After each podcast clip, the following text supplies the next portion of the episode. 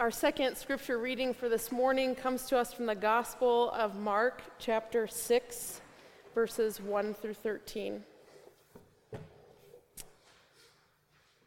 Jesus left that place and came to his hometown, and his disciples followed him.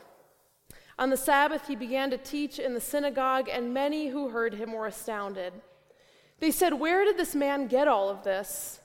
What is this wisdom that has been given to him?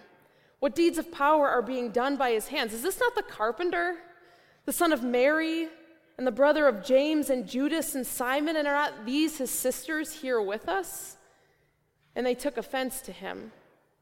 Then Jesus said to them, Prophets are not without honor, except in their hometown and among their own kin and in their own house. And he could do no deed of power there except that he laid hands on a few sick people and cured them. And he was amazed at their unbelief. Then he went about among the villages teaching. He called the disciples and began to send them out two by two and gave them authority over the unclean spirits. He ordered them to take nothing for their journey except a staff no bread, no bag, no money in their belts, but to wear sandals and to not put on two tunics. He said to them, Whenever you enter a house, stay there until you leave. If the place will not welcome you and they refuse to hear you, as you leave, shake off the dust that is on your feet as a testimony against them. So they went out and proclaimed that all should repent. They cast out many demons and anointed with oil many who were sick and healed them. This is the word of God for the people of God. Thanks be to God. Pray with me. God, may the words of my mouth and the meditations of all our hearts be acceptable in your sight, our rock and our Redeemer. Amen. The oldest person that ever lived was a woman named Jeanne Calment. She died when she was 122 years old. She lived so long that she claimed to have met Vincent van Gogh when he was just an obscure painter. And in 1995, when she became the oldest person in the world, she remarked humorously to a journalist I only have one wrinkle, and I'm sitting on it. Do you know what her secret was? Olive oil. At least that's what she said. Miss Calment reported rubbing olive oil on her skin every day and drinking it at nearly every meal. It was her best guess for why she lived so long. And though that may sound odd to our own modern ears, at least for those of us who are used to getting our medicinal miracles prescribed to us in pill form, olive oil has actually been long thought of as a healing substance. In our Bibles, we learn that it's the primary beauty regiment for ancient queens. And in the text we read for this morning, Jesus sends out the disciples to heal the sick with oil. Modern studies in the last 50 years have proven that olive oil not only can help heal and smooth out the skin, but it has internal healing effects. Anti inflammatory and antibacterial agents inside of it that fight off infection and that alleviate pain in joints, slow the aging of bones, and help to reduce the risk of cardiovascular diseases. It's pretty amazing, huh? I bet some of you are probably sitting here wondering, hmm, Maybe I need to go home and start taking extra shots of olive oil to make up for all of our bad habits and lost time, right? If only it were that easy. Maybe if we started incorporating more olive oil into our diets today, all of our physical ailments would just melt away. But I tend to doubt it. Anyone who has ever undergone any kind of healing knows that it's rarely that simple. Healing is usually a much slower process, sometimes so slow we can actually begin to doubt it's happening at all. And it's usually accompanied by pain. Which is why I think at some point most of us tend to go on a search to try to find the quick fix that will numb or cure or reverse all the things that hurt. We get busy so that we don't have time to sit and feel where the pain is located and why. We get others to blame because it's easier than admitting that maybe the problem begins with ourselves. We get good at pretending or avoiding or fixing or going it alone so that no one else will know how close we are to the end of our rope. We look back instead of forward because if we could just get back there, maybe we'd stop feeling so terrible. Most of the time, we pray that healing would come as quick relief with the snap of our fingers or the right concoction of physicians and programs and yogis and scientists. This week, I was reading an article about a widely advocated process that geoengineers have come up with called solar radiation management, or SRM. It's supposed to help cure this new planetary pain that the Earth is becoming warmer because of increased CO2 levels in the air and are thereby causing more natural disasters and less habitable land. The idea between, behind SRM is that scientists could solve this problem by continuously spraying millions and, of tons of reflective sulfate particles into the stratosphere, which would reflect the sun away from the Earth and back into space. In theory, the idea is that by doing this, humans could actually take control of the Earth's thermostat without having to stop or seriously reduce the activities that increase greenhouse gases, like transportation or large scale agriculture or the burning of fossil fuels. And despite its enormous potential, the article went on to suggest that SRM is also widely controversial. Because numerous studies have suggested that this technofix might actually make things worse. It could alter rainfall patterns and temperatures unevenly across the globe, and it would actually make us dependent on this process, meaning that once you begin spraying, you wouldn't be able to stop, or all the warming that was suppressed would end up hitting the planet's surface like a tidal wave with little time for the Earth to actually adapt. And as I read this article, I found myself thinking, I'm not really sure that there's any shortcut or quick fix for the things that really hurt. For the stuff that's really broken, it just doesn't seem to work that way. I have wondered if our desire to trade in our brokenness for quick fixes is why we're so often fascinated with the healing stories of Jesus. They're always told like they happen so instantaneously. Like in our story for today, one minute in the crowd, there's someone who's crippled and with a little magic olive oil, and the next, they're standing upright. It's stories like this that usually make us wonder why, if God is the almighty being of quick fixes, it hardly ever happens anymore. But I'm not sure that it always worked that way. Certainly not when Jesus arrived in his hometown only to be called an arrogant, fatherless loser by the people who raised him before they threw him out on his face. The text said that almost no one was healed that day. And I'll bet Jesus was left tending to his own wounds.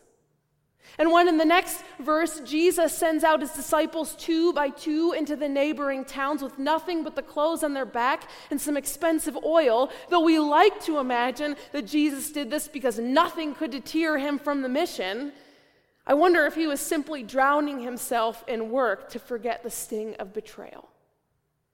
Though we like to imagine that the disciples were able to lay their hands on thousands of people, curing them left and right, we don't know that for sure. The story says that people were healed, but it makes no mention of how long it took. And the Greek word therapeuo, which means to heal, also means to serve humbly until one is restored to full health. And so, all we really know, at least in the story, is that Jesus and the disciples went out, and with compassion and faithfulness, they spent time with and they anointed the broken, the crippled, the lame, the left out, the hurting, the widowed, the forgotten, and the poor. They took their attention, their courage, a listening ear, and oils that probably would have been hard for any young fisherman to afford, and they tenderly applied it to the places that hurt.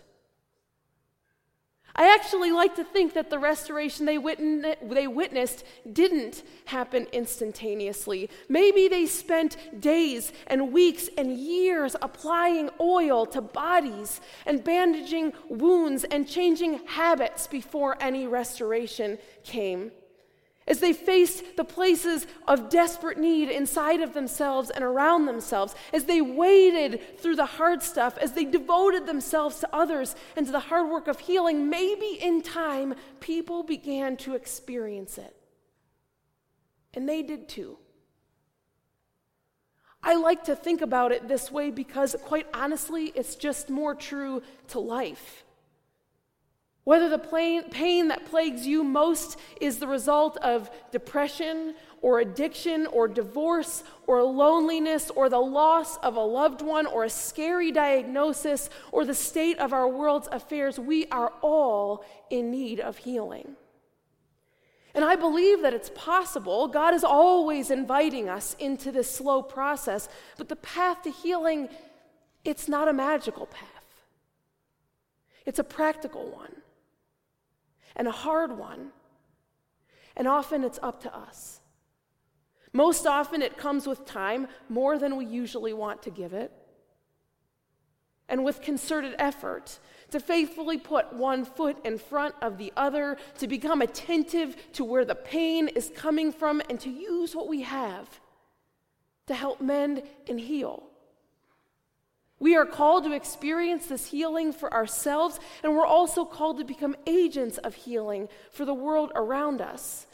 Or, as Norman Wirzba puts it, to enter into our political and economic, social, personal, and ecological relationships in ways that honor and nurture each other rather than degrade and deplete. If the church is supposed to be a place of healing, if we are supposed to continue Christ's earthly practices and way of being in the world, then we are called to feed and heal and reconcile life just as Jesus did.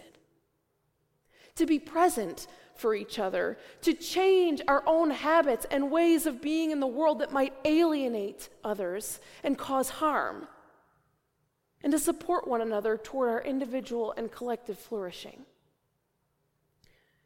This morning, as the music begins to play, we are going to invite you to reflect on what specifically in your life, or maybe in the world around you, needs healing.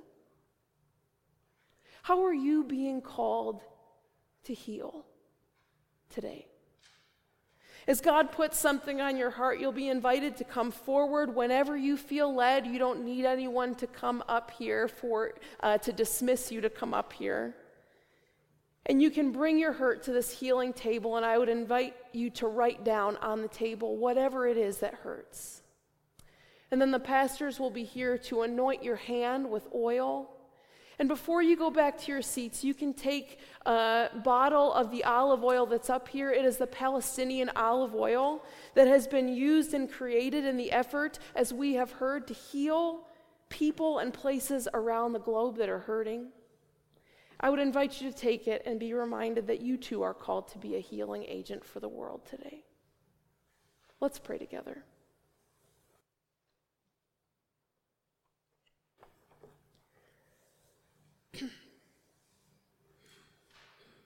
Gracious God, as we come before you this day, we are hurting people. God, there are places in our lives that we don't want to name or face. There are places in this world that we turn away from because it's just too hard and we don't know how to be present for it. But God, we ask that your Holy Spirit would be on us this day that you would give us the courage to face the things that hurt, that you would give us the strength and the promise that healing is possible if only we face it and put one foot in front of the other and believe that you will make a way. God, as we come before you this morning and we write our prayers on this table of healing, we ask that you would be in our midst and that you would transform our pain so that we can be agents of healing for the places of pain around us. In the name of Jesus, we pray. Amen.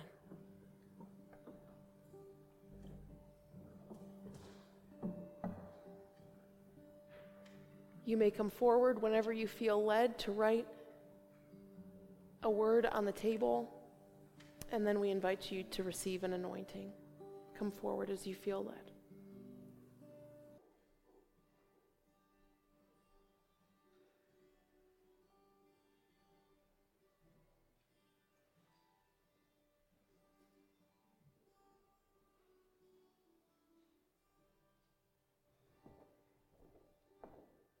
Let's pray together.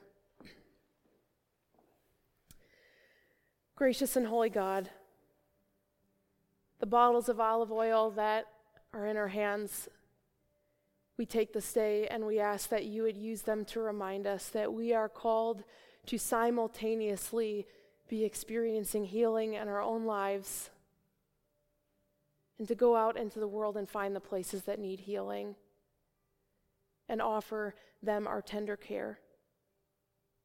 God, give us strength and courage and wisdom for the journey. We pray all these things in the name of Jesus the Christ, and all God's people said together, Amen.